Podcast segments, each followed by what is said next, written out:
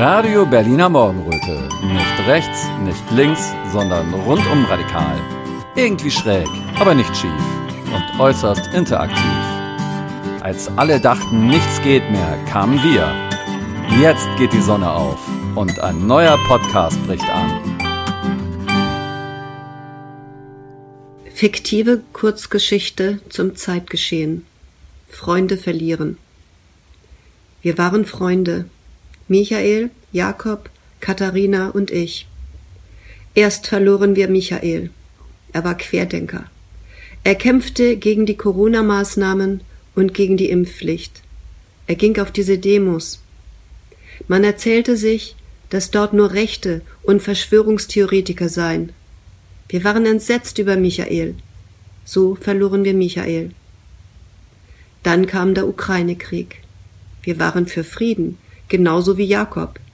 Der wollte aber keine Waffen liefern für den Frieden. Er ging auf diese Demos. Man erzählte sich, dass dort die Querdenker seien und Putin-Versteher. Und wer keine Waffen liefern wolle, würde den Angriffskrieg leugnen. Das war strafbar. Wir waren entsetzt über Jakob. So verloren wir Jakob. Dann kam das Selbstbestimmungsgesetz. Menschen sollen sich ihr Geschlecht nun selbst aussuchen dürfen. Katharina meinte, dass dadurch Frauenschutzräume verloren gingen und kämpfte gegen das Gesetz. Man erzählte sich, dass die Menschen, die gegen das Gesetz sind, homophob seien. Ich war entsetzt über Katharina. So verlor ich Katharina. Dann kam die Agenda 2030.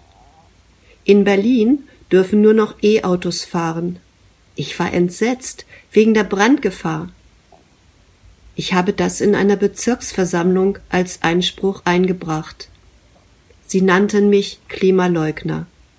Ich war entsetzt. Auf dem Nachhauseweg nannte mich einer Nazi. Warum wurde ich beschimpft? Ich hatte doch nur meine Meinung gesagt. Das ist doch mein gutes Recht. Ich habe doch nur auf eine Gefahr aufmerksam gemacht. Warum wurde ich plötzlich ausgegrenzt?